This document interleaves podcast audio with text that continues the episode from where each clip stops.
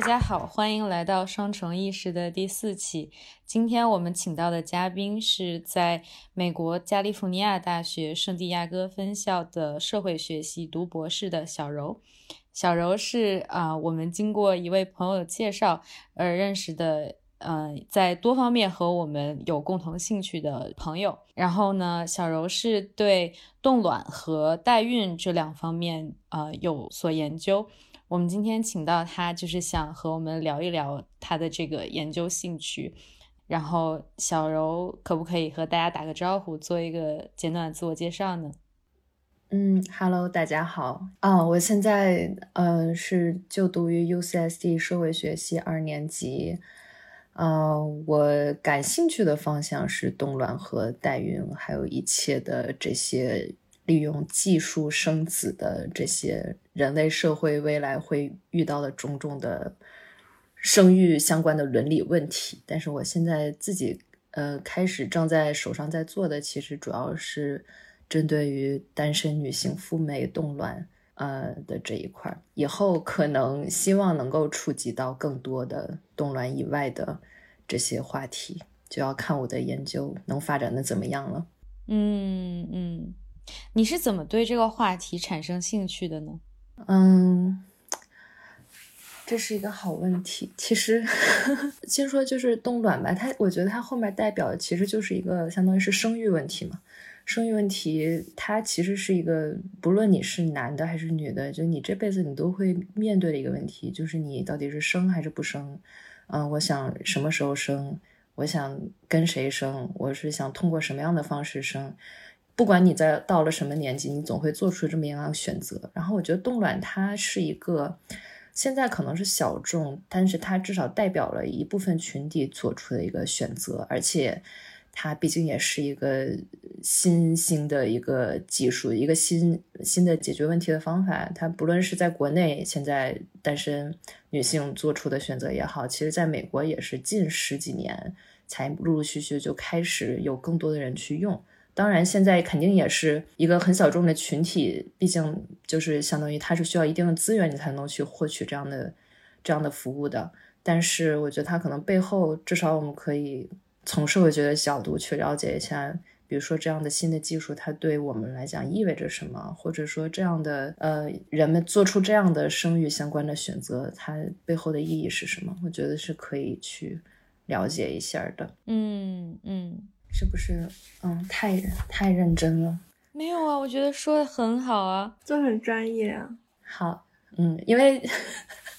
因为对，因为我其实最近就呃，我们现在我还在上博士课嘛，我们其实也是大家就每天就是聊自己的研究，就是我们会有这种 workshop，就说你为什么想做这个，为什么想做这个？其实想做这个肯定也会有个人原因，就比如说。我到了一个大概二十二十五六岁的时候，我突然发现，我以前可能我呃十八九岁、二十一二岁，我我知道有生育这个问题，我知道它是个事儿，但它可能没有出现在我生活里。现在它虽说也没有出现到我生活里，但是比如说有朋友啊，或者说呃家庭，我就自己可以切身的感受到生育这个议题它有多重要，然后自己也开始对这方面开始感兴趣。啊，包括可能周围也有认识的人去认真的在考虑去做冻卵这个事，嗯，但是当然，当然在学校里肯定不能跟直接就说啊，我因为我，嗯，个人开始感兴趣，大家都是要放到一个很大的一个那个框架里面去说啊，它理论上社会上很有意义，对，就是这样，所以应该是私心和那个呃那些都有吧，嗯嗯嗯嗯嗯。我其实有一个问题，就你刚刚说大家现在开始讨论这个冻卵或者说生育的问题，也就让我联想到，其实我们之前第二期节目也聊过这个关于结婚的问题。就我觉得很有意思的一点是，呃，我们今天聊这个生育，其实是相当于跳过了结婚，就是我们要么就是假定结婚这个这个步骤已经完成了，或者说结婚可能不在这个考虑范围之内。嗯，但我觉得就是啊，可能我不是很了解，但啊，像小柔据你的了解的话，像去做冻卵的，一般是已婚女子比较多，还是说未婚女性？她虽然没有结婚，但是她也预料到自己之后可能有结婚，或者说甚至不结婚的打算，但是她可能有这个生育的计划呢？嗯，我觉得至少我现在了解到的，就是不论是中国还是美国，因为这是我主要关注的，就是两个地理位置嘛。其实主要还是肯定还是未婚女性去选择去冻卵，但她冻卵原因可能有很多，她不见得说是呃我可能觉得我结不了婚，我我就怎么样冻了，她可能会觉得，呃有一部分人是觉得啊我现在我想丁克，我就不想要孩子，但是我万一我四十多岁后悔了怎么办？就相当于是后悔药是吧？还有一部分人就是觉得我现在。有可能是有男朋友的，有处在稳定的关系当中，但是我就不着急，一定要先就是因为这个生育问题，让自己就直接迈入到结婚这一步。我想慢慢来，但是我自己也要有这个准备。所以大部分虽说是未婚，但是不见得说他是一个完全的单身的状态，还有很多甚至就是男朋友，就是或者伴侣也是支持，知道他去做出这样的选择的。嗯，当然这个。这可能跟那个，比如说中美的约会和关系文化不同也有关系，但是呃，中国的群体，因为我现在就是只能说大致的了解到的吧，可能大部分还是说没有稳定对象，但是就是可能是就是想要自己呃留条后路，有个后悔药，或者就是完全就是我可以心里稳当点儿，嗯，然后选择去动乱。其实这个就是。就比如说刚才我说的，就他们这两个话题，这就是我一开始就是对这个比较感兴趣的，因为嗯，冻卵至少在国内进入大家视野，就是一开始是什么徐静玲、徐静蕾啊，还有一些明星啊，就开始去冻卵，就说是冻卵是后悔药嘛，因为他是很著名的丁克，他是他那个时候的话语就是关于这个讨论，还是说就是啊，女性不想生孩子，这个可以是我一个就相当于呃后备计划后悔药，然后慢慢的。你看这个话语就是慢慢的转变为，就是现在啊，白领，就是出于现在呃关系，他现在不想要急着呃生孩子，他是相当于就是说我三十岁了，但是我现在不着急生孩子，但是我未来可能会想生，他不是说自己想要丁克，但是他我不想，因为就是。因为孩子和家庭的问题，我就去找一个人随便将就了。那我这样，我就可以先把卵卵子冻下来，我心里可以更更稳当。他们会说，就感觉就是上保险一样，就是相当于后悔药保险，就是这样的说法其实是都有的。然后，嗯，还有一部分是，呃，这个是我最近也是最近才接触到的，是一个很有意思，就是呃。他们去冻卵，可能他是主动出击，他已经已经都是跟那个什么孩子不孩子，不是完全出于这个，是他了很多女性了解到我的女性的卵巢到了三十岁，我的那个呃是就是卵子的质量会下降，所以我想的至少下降很多，我至少在我三十岁左右，就是在我卵子质量还好的时候，先把我最好的卵子留下来。当然，这这部分人也是可能，比如说还没有结婚的状态，他就想。你就听他们说哈，可能感觉就有一种那种什么家长鸡娃的心态，就是我以后的卵子，我以后生孩子一定要用我最好的卵子 生下来。我当时听了这话，还可以这样是吧？嗯，我真不了不了解的东西太多，就是心态就是呃，那个能看出一转变，后悔药嗯保险，然后还有到这种主动鸡卵子，对吧？就是嗯，原因还是挺多的，嗯。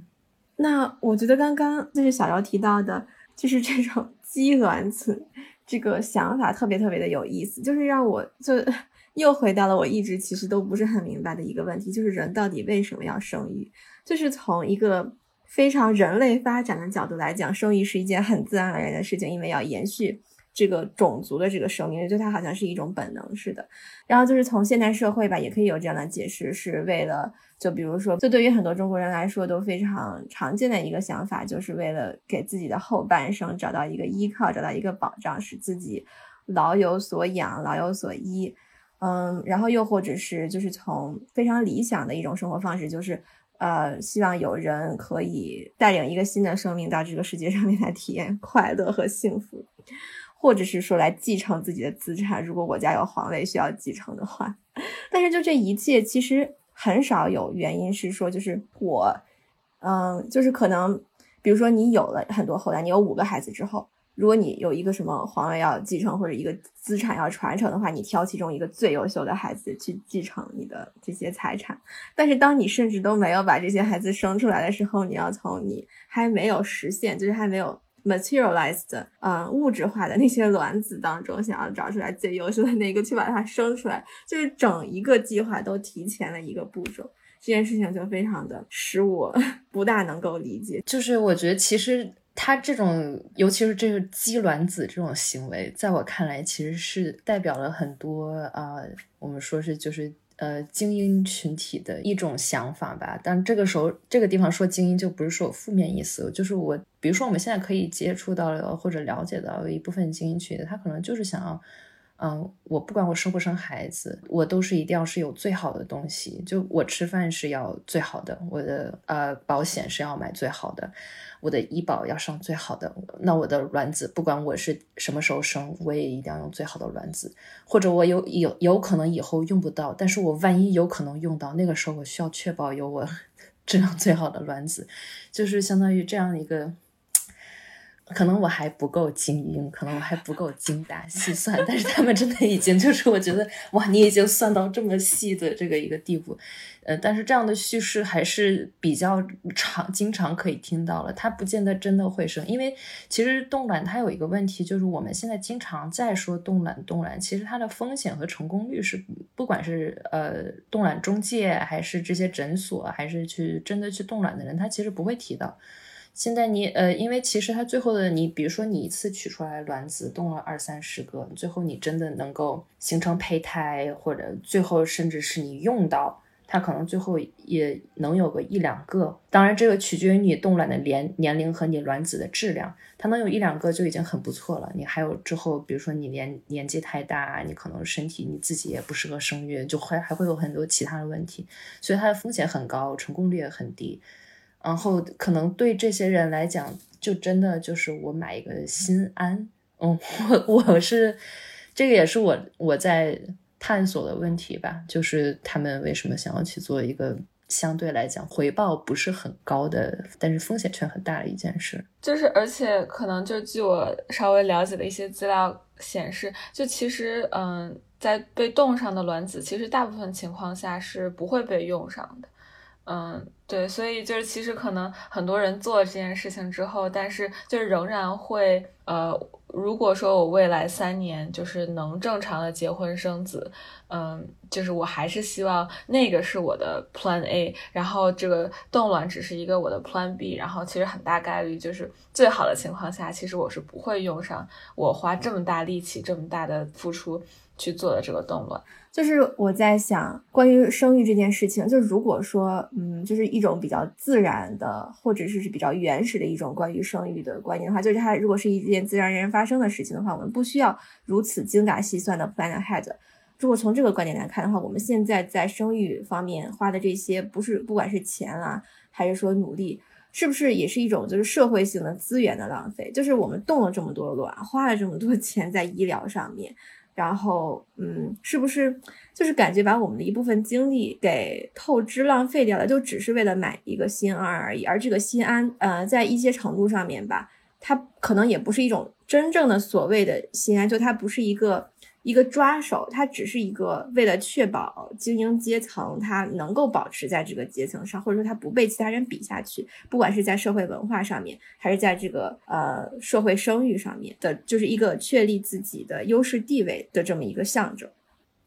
嗯，我觉得这是一个很很有意思的问题。或者，如果我反问一下，我就我不是说要杠一下啊，就是如果比如说生育是一个很很自然的事儿，因为这是我其实现在在写论文，就是也想找的一个角度。就比如说，如果我们呃觉得生育是一个非常自然而然的事情，冻卵它其实是象征，就是我用一个非自然的方式，一个人为介入的方式去计划它。那试管婴儿。它其实也是一个通过技术来发生的问题。我们为什么就会觉得好像，哎，好像没有觉得有多大的问题？呃，尤其是试管婴儿，就好像就是大家就不会觉得，就啊，你看，就是你你就是这个好像是好像会有一个一些什么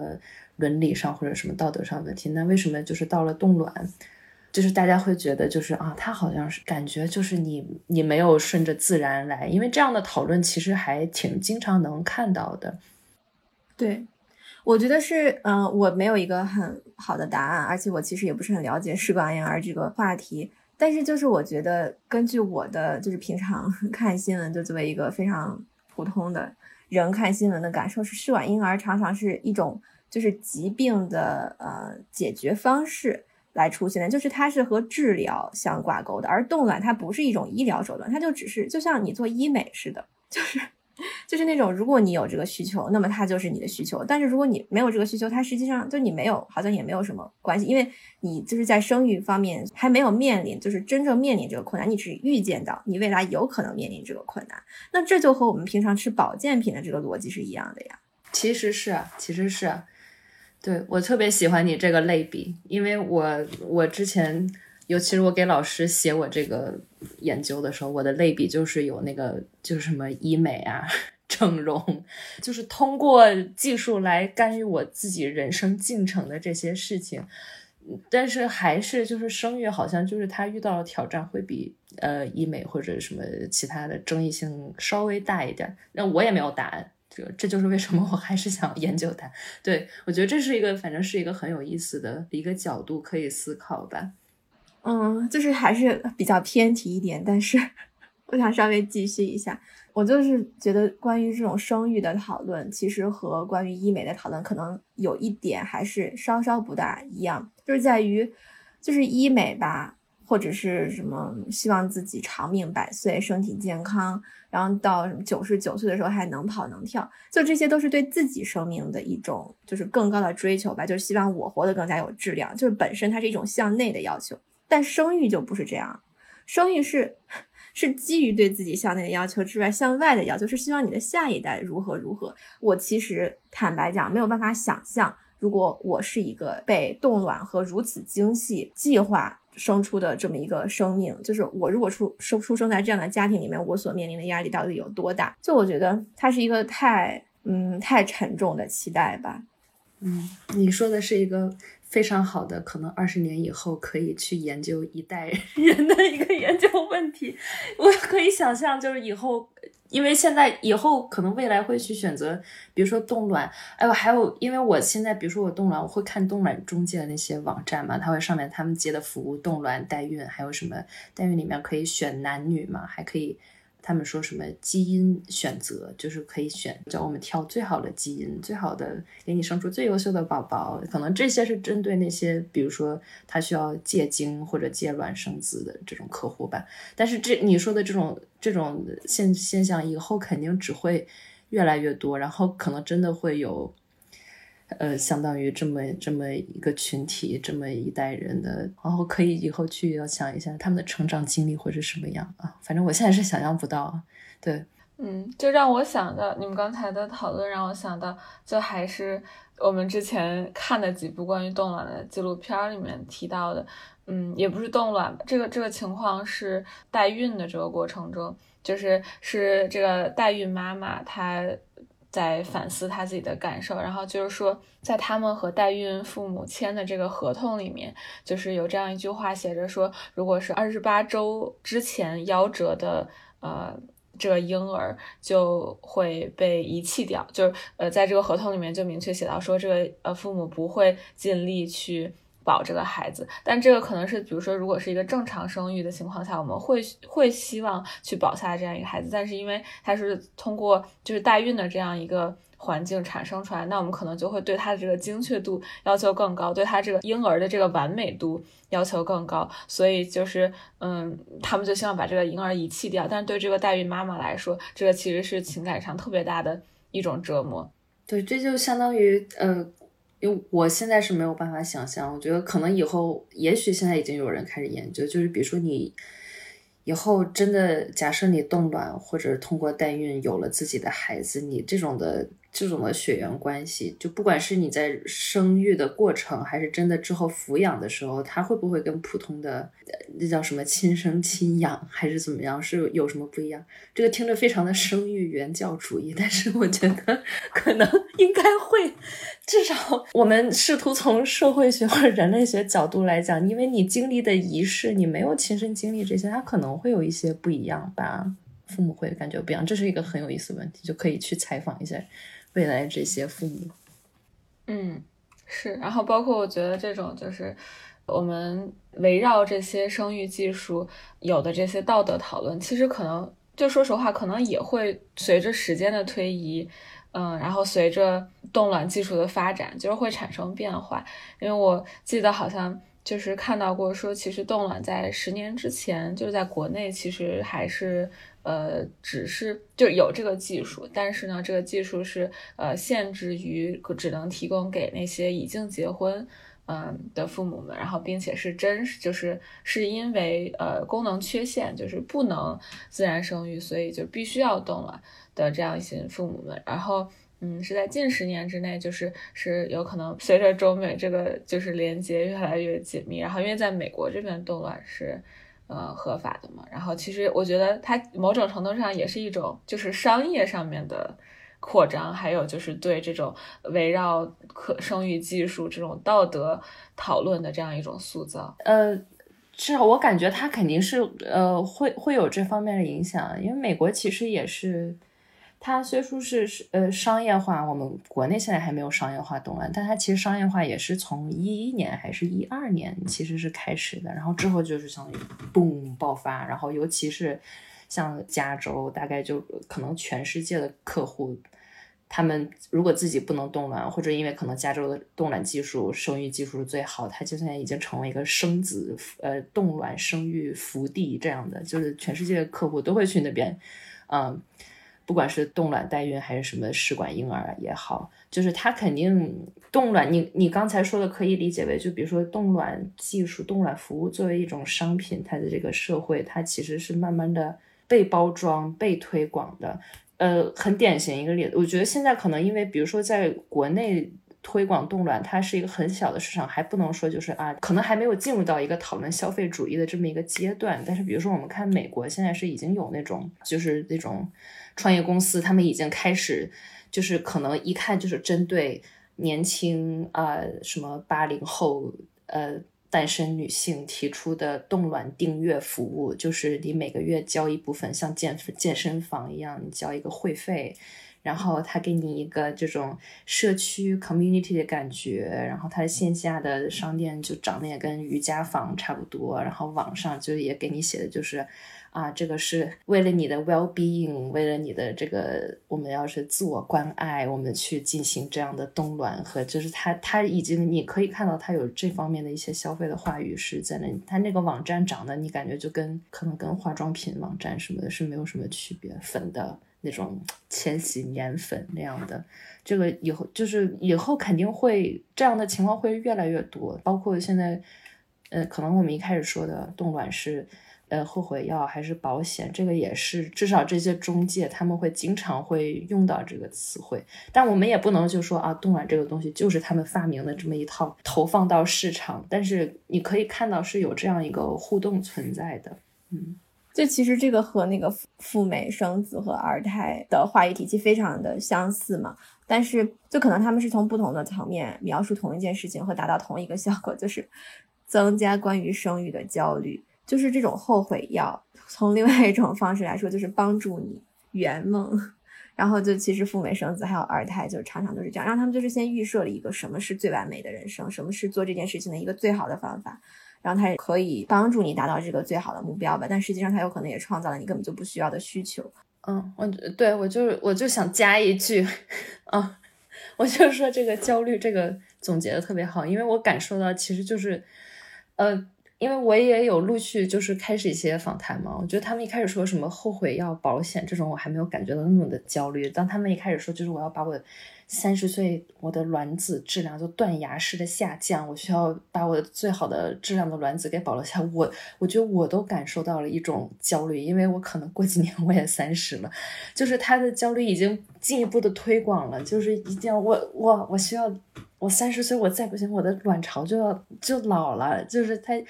这个年龄焦虑已经是非常明显的了。他可能也我觉得可能也跟他是有一定的嗯。科学依据在，但是肯肯定也是跟我们社会上的这种社会上面的这些这些年龄焦虑是可以看到的。因为最典型的就是你，比如说我会对比一些，比如说是呃，在美国的动乱宣传，或者在国内的一些动市场材料，可能是我看的不够多。至少我看到的，在美国的他会拿年龄焦虑这个来说事，会相对少一些。对，现在看到了很多就是。很惊悚的标题就是哇，你知道吗？女人三十岁以后，你的卵巢就有这几个特征，就是啊，我就感觉我我没有几年的时间，我就已经三十而已了，然后我就而已了，我的卵巢就这样结束了，它会营造一个这样的感觉。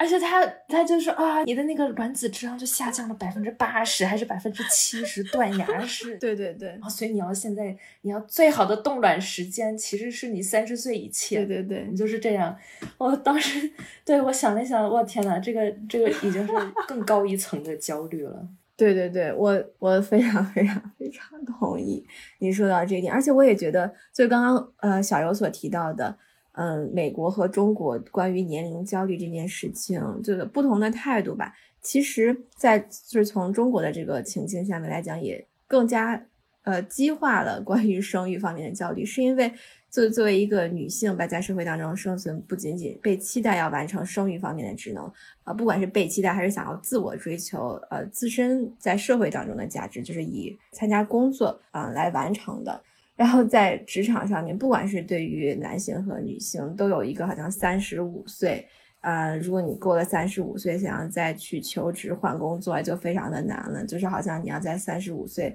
之前就达到一些事业上面的成就，才能够就是能够让你继续工作下去，而不是被裁员啊。然后，所以就是对于女性来说吧，可能如果是说你为了在三十五岁之前更加努力的去工作，那你就不可能在三十五岁之前去考虑。可能你会结婚，但是有很很有可能不会生孩子。如果是在这样子的思维模式之下吧，冻卵就可能是一件必须的选择。就如果你想要继续你目前的轨道下去的话，啊，但是可能在美国相对来讲，在职场上面对于呃年龄的歧视会轻一些。然后还有，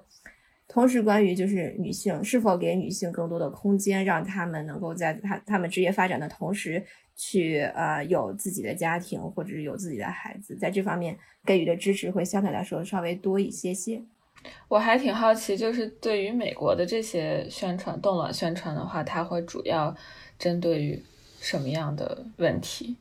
我其实我看到主要的也是就是相当于，比如说我刚才说的啊，self care 就是。这个叫什么？要女人要对自己好一点。这个主题，他会就是说啊，你冻卵了，你可以不再焦虑，你就是一个独立的女人，你可以就是慢慢来。然后就是我不知道他们是不是有什么法律问题，比如说你不能明确的提这种年龄歧视，会会被告吗？这个是我不知道。就是那是不是？不不可以提这些在他的广告里，对吧？但是他至少他的主题是那种，就是哦，你做这个是为了你自己的身体健康，你的心灵健康，就是他这种的宣传看到是比较多。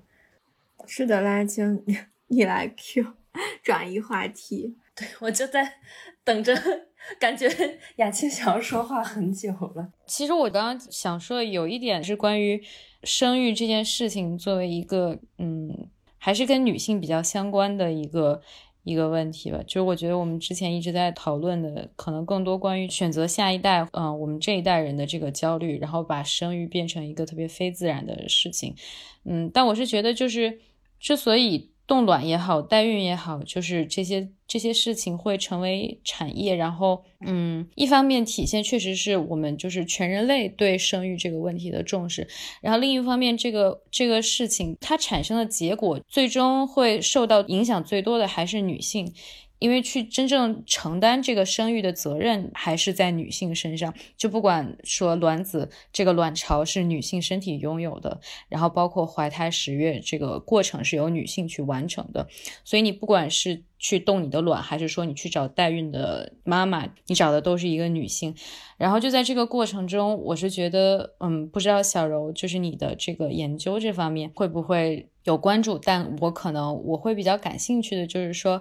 嗯，就因为冻卵它是一个比较新兴的技术嘛，然后包括代孕这种行为，可能也是一个比较近年代才有的这个东西。当然，我们说它的这个兴起，肯定也是有一些就是社会的。呃，因素的就不单单是因为这个技术被发明出来了，但就是你觉得从它这个技术的影响上，或者说结果上来说，嗯，它确实是给了女性更多的选择吗？还是说实际上它给女性带来了更大压力？就像我们刚刚说到这些年龄焦虑的问题。我们就先说冻卵吧，因为代孕感觉就是一个是更加复杂的问题。就是单单从冻卵来讲，就首先它肯定是一个生育权的一个体现。就不管它是带来了多少的焦虑，它可能也解决了部分人的焦虑。但是它在解决了部分人的焦虑的同时，它很有可能会制造了更多的焦虑。但至少它是一个你有了选择，它肯定是一个相当于进步的一个体现。就是包括是。单身女性为什么现在在国内的单身女性，尤其是之前不是还有那个把医院告上法庭，就是他们想要单身女性的冻卵权，因为可能在一部分女性来讲，她想要去做出这个选择，她又没有的话，这个对他们来讲就是生育权的一部分。然后我有记得之前就看到好像是一个博客吧，还是什么，就是类似于就是你冻卵之后那个感觉，就跟你第一次使用棉条一样，就是感觉这个。拥有了全世界，就是它是一个父权的一个过程，就是哇，我生育都可以，现现在老娘可以只靠自己解决了，就类似于这样，我冻了卵是吧？我我至少我这几年我不慌，我不怕，我之后我不管是自己用还是不用，或者借精生子还是怎么样，就是他感觉都是一个对于就是当事人来讲，这是一个父权，嗯，父权的一个过程，对。但是像像你说的，就是他随着，比如说更多人知道这个事情，或者你想，就算我去跟他们聊，我去采访，我听到卵卵巢年龄啊这些事情，我都会感觉到焦虑。他肯定这个技术会制造上一些，所以现在，当然现在心还不好说。总的来讲，我觉得它对于女性来讲，肯定是一个。嗯，是一个比较好的进步吧，是希望能在更多地方可以看到的进步，也是这可能也是我想要做这个原研究的一部分原因。就毕竟没准儿，没准儿这个研究还有一点点用处，不知道。嗯，希望它能有一些现实上的用处。嗯嗯嗯嗯。其实是不是可以这样子理解？就是说，如果说这个技术能够被呃毫无限制的，就是。每一个女性都拥有这样的权利的话，一定是好的。但它问题其实恰恰就出现在，并不是每一个女性就是天生自然而然都会有去选择呃拥有代孕或者说冻卵这个技术的权利，就她可能还是受到一些经济条件上的限制，然后包括可能呃法律上的这个限制。所以就是因为这些现实条件限制，然后造成了我们物质条件的。差异，然后这个差异其实才是真正带来焦虑感的这个东西，因为我是这么想，就是如果说我看到别人在做冻卵这个事情，但如果其实对于我来说，这个冻卵也是触手可及，我也可以完全去就是马上去做这样一件事情的话，那对于我来说其实没有焦虑感存在，就这个焦虑的来源其实还是说，呃，可能在我的现实生活中存在一些实实在在的障碍。导致这个东西对我来说不是触手可及的，但是我同时又看到别的人在有这样的选择，然后他们拥有这样的选择之后，给他们带来了其实更好的条件，或者是像你说的父权有了更多的自由，然后那我可能就是被禁锢在呃现有的这个条件当中。嗯，对你说的这个就是一个非常残酷的，就是动卵和这一些生育问题背后的这个阶级属性。因为现在它的价格，尤其是对中国女性来讲，嗯，我的意思是说，如果你要是一个中国女性，你想要赴美动乱，你这个价格肯定不是普通人至少你得是一个中产以上的人，你才可以负担得起的。就是我觉得可以可以看的一点，呃，其实美在美国，就算他在对美国人来讲，这也是就相当于他们说中上层女性 （upper middle class） 啊，职业女性才可以负担得起的这么一个费用。所以现在可能呃，比如说至少我现在看到的美国比较多的讨论是。就是冻卵和保险，就是医保，看看能不能入保。因为现在有一些是公司，它的 benefits 是包括一些，比如说大公司 Facebook、Apple，当然这些是硅谷精英的福利。但是就是他们现在讨论，就是看以后希望能不能有更多公司可以有这样的福利。当然，最终它可能再扩展，它可能也是一个中上中上层阶级才可以有的这样一个选择。嗯嗯嗯嗯。但是你像你说的，就是我觉得一个是对比，还有一个就是你可能年获取资源和信息的能力都是不一样的。对，如果你可能有有些人就完全都不会听说有这样一个选择，他你就不要说对比产生了焦虑，他不知道我还可以这样，是不是？嗯，我觉得呃有一个让我想到，就是当然不是研究冻卵，是一个美国的一个一个人类学者，他以前是研究就是不同女性阶层女性对生育问题的，就是他想要有多少的话语权和知识，就是他跟阶层的关系。那肯定是比如说越上层的女性，中上层的女性，她越想要话语权，还有对自己生育整个过程的控制。就像我们可以理解说，我一定要。我要生个孩子的话，如果我去医院生孩子，我要确保每个环节我都要照顾到，我要知道我是心里是有底的，还是他得是每一个环节都是完美的啊？他要剖腹产就剖，我需要跟医生有足够的沟通，我也需要知，我需要知道这些东西，我要掌控全过程。但是她可能底层的女性，她们当时研究是底层的是黑人女性，主要是黑人女性，然后他们是因为是主要是去公立大医院，她就。他不想那么多，他就觉得你把我照顾好就行了，我就交给你了。就是他，我不，我不需要去了解什么，呃，这个麻药，这个剖腹产什么，就这些怎么样？就是他，他的可能整个对于生育问题都是因为他没有足够的资源去获取这方面的知识，或者说他从小的，就是这也是一个文化上很精英的文化上的一个解释。这是我觉得是跟你刚才说的，就是生育问题的阶级属性是很相关的。是。就是刚才你在我们在聊阶级这个问题的时候，其实也让我想到，就是之前读过一本书，就是也是一个美国的社会学家做的采访和田野调查，然后那本书叫《Unequal Childhood》，不平等的童年，不平等的人生。然后他大概那本书里面就是从阶级的角度分析，就是为什么。嗯，我们的阶级差异如何是从我们一开始就是从呃父母的这种嗯对孩子的培育方式就开始养成，就开始形成了这种差异。然后他大概提出的一个观点就是说，嗯，一个概念吧，叫呃 concerted cultivation，就是非常。非常精巧的这样的一个培养，然后这个是对应的是一种中产级精英阶级的这种就是培育孩子的方式，就是父母会觉得他们会需要在孩子的这种成长中有非常多的这种就是付出交流，然后呃这种做选择，呃他们会给孩子安排很多的，比如说课外活动，然后会把就是一天都安排的很满。但是这样与之形成对比的就是另外一个概念，他提出的叫 natural growth，就是。嗯，自然生长，这个其实可能对应的就是很多工薪阶级，可能就会，嗯，就其实我发现跟这个生育的问题其实有很多就是可以类比的地方，就是他这个 natural growth 也是说，就是父母会非常信任学校的老师。就所做的一切安排，然后就觉得只要把孩子送到学校，然后让孩子自然生长，从孩子从学校回来之后，就是也是自然的生长，就嗯可以成为一个他们心中很好的孩子，嗯，所以就感觉其实这样文化上的差异，其实也是跟延续到了这个生育，还有呃包括就是冻卵，刚才我们最开始提到这个鸡卵子这个过程，对，这就是相当于就是阶层不同。上层女性，她就会想要对自己的生育，或者像包括你刚才说的教育过程，孩子的教育过程，她就想要更多的控制权。她就是想要能够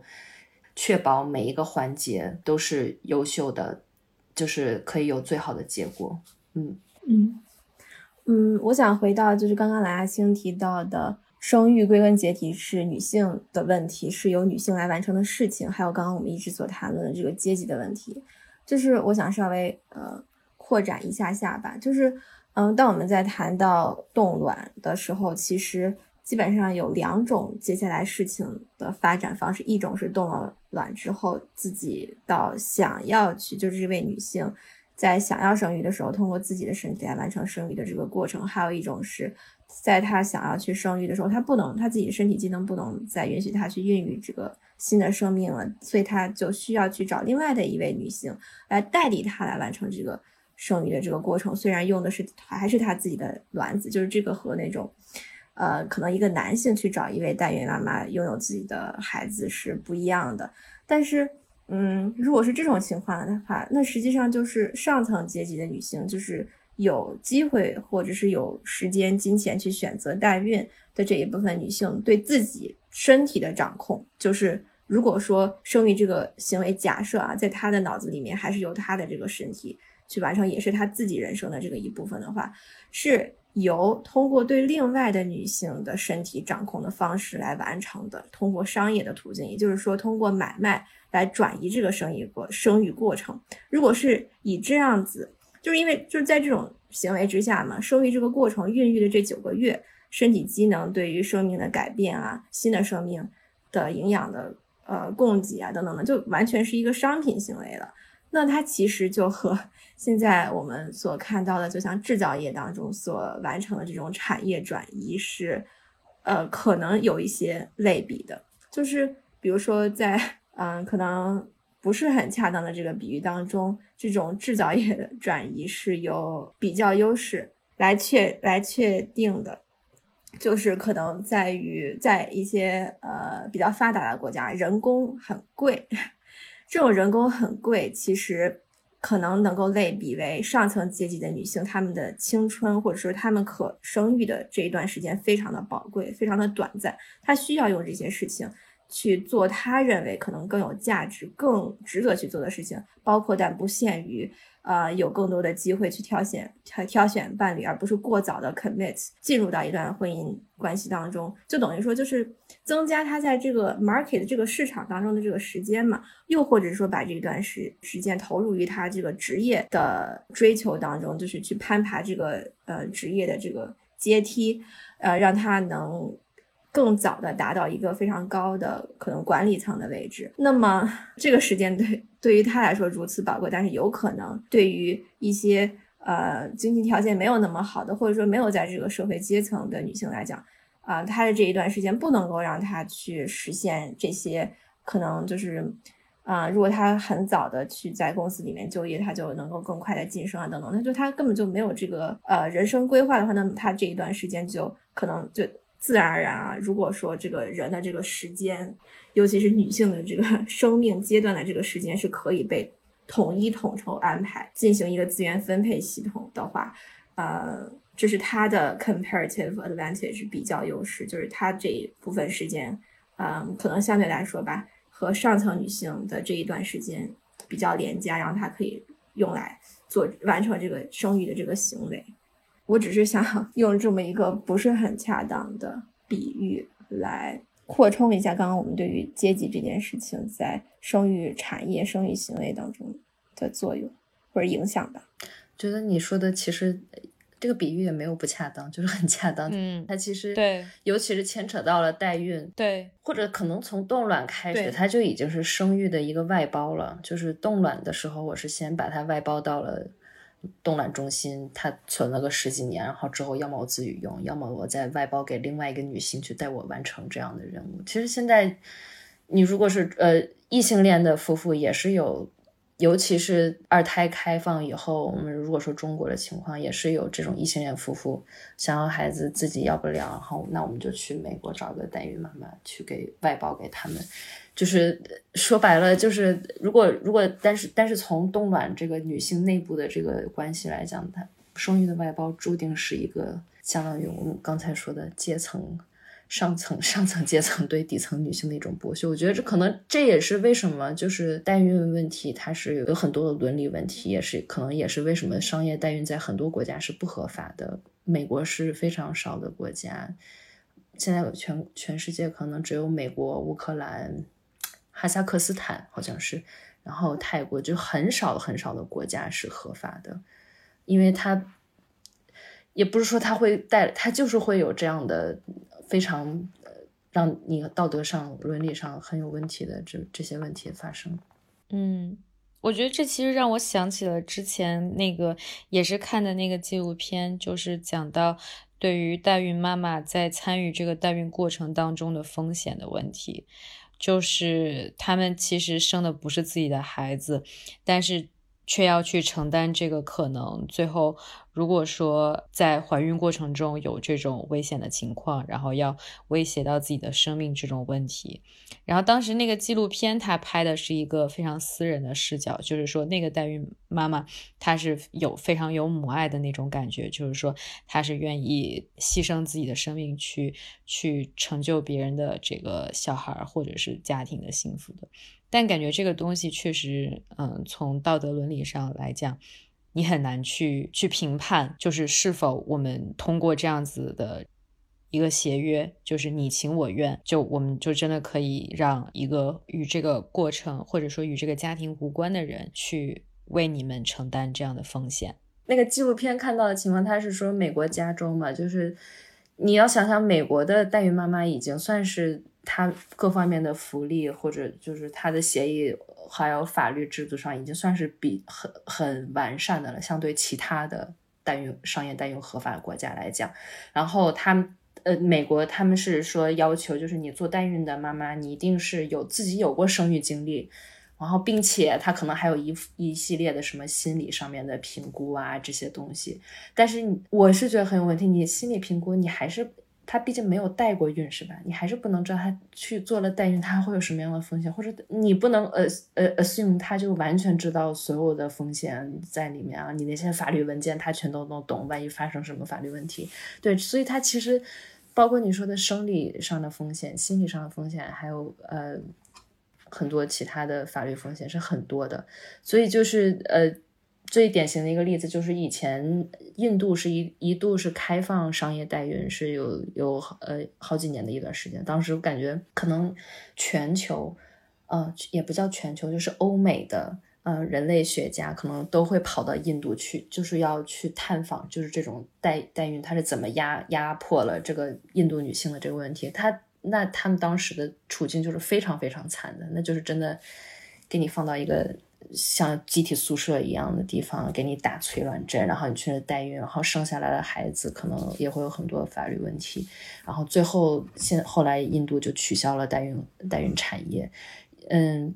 不知道该说不该说，就比如说你国内的现在其实也是有这种黑色灰色的地下代孕黑市产业嘛，那你说它是怎么样？它无非就是呃，甚至还有一些代孕村，对不对？他就是找一些呃愿意去。可能真的是缺这一笔钱的农村妇女，然后把他们找到一个宾馆、一个房间里面，可能让他在里面待着养胎或者怎么样，就是你这这方面的处境是非常的悲惨的。嗯，像对，所以我们纪录片能看到的美国女性胎，这这只是就是她这种的风险只是一部分。嗯，我在看呃很多关于冻卵和代孕相关的纪录片的时候，就是特别赤裸裸的感受到一种嗯。就是我作为一个，就是我自己活着的时候，常常不会特别有意识的说我是作为一个女性活着，但是在看这种纪录片的时候，就格外的意识到我自己的生理功能基本上定义了一个我是一个什么样的人，尤其是在我每个月经历生理期的时候，或者是就也也不一定是生理期，就是每一天都 基本上能够感受到那种激素水平对我的心情。然后，对于我是否想要做事情，就种种吧，这些影响，就不是说这些影响是我是否能够适应的，或者说是否能够啊，就是习以为常的，就是这种影响对于我自己，呃，生活本身的打乱吧，就已经是一种负担了。然后在这些负担吧，在这些呃关于生育的，不管是冻卵呀，还是代孕啊。嗯，这些纪录片里面以另外一种方式非常直观的呈现了，就是看到的那些纪录片里面的人，其实他们呃在镜头之下吧，已经被描绘成呃相对来说独立自主的，不管是有金钱的，还是有这个知识的，有这个能力去追求一些吧，他觉得他能够实现的对自己生命和生活的掌控的这些女性，就是他们已经做的足够好，但是他们仍然还要面对这些烦恼和困难。这让我真的觉得，作为一个女性活着好不容易啊！尤其是，嗯，在呃，其中有一个纪录片吧，就是她还要和她的男友去讨论她是否冻卵这件事情。然后好像那个纪录片里面说，在她决，在她要冻卵三十天之前和她的男友分手了。我当时就真的觉得。这个她的男友配不上她，他们分手非常好。但是即使是这样，他们的分手对这位女性来说也是一个非常大的打击。倒不是说是因为这个男性多么的珍贵而对她打击很大，但确实是因为她的生活因此而发生了很大的改变，对于她来说本身就已经是一个很大的打击了。我觉得你刚才说的就是特别有意思，就是说的，就是让我想到，就是男性和女性对生育的感受是完全不一样的。我觉得可能女性对生生育这个问题。不光是文化上的感受啊，因为我现在被催婚催生很严重，而且我今年也是刚刚分手，就是更严重。然后不光是文化上，就是像刚才贤如说，可能从我们一开始有生理期开始，我就会每个月会感受到我的子宫、我的卵巢或者什么这方面的知识。然后我觉得生育问题就是男的，你说他知道啥呀？就就他不光是他知道女的啥，可能这个问题他他就不是个事儿。我们身体，我们是真的是。切身感受了十几年我的身体，我的卵巢在哪里？你问男的，他们那些什么线什么这个现在他可能自己都不知道。所以，然后我觉得，尤其是比如说我跟去冻卵或者开始我这个访谈的时候，我就发现我真的有好多要知道的东西。女性真真的知道好多，就比如说她会开始了解。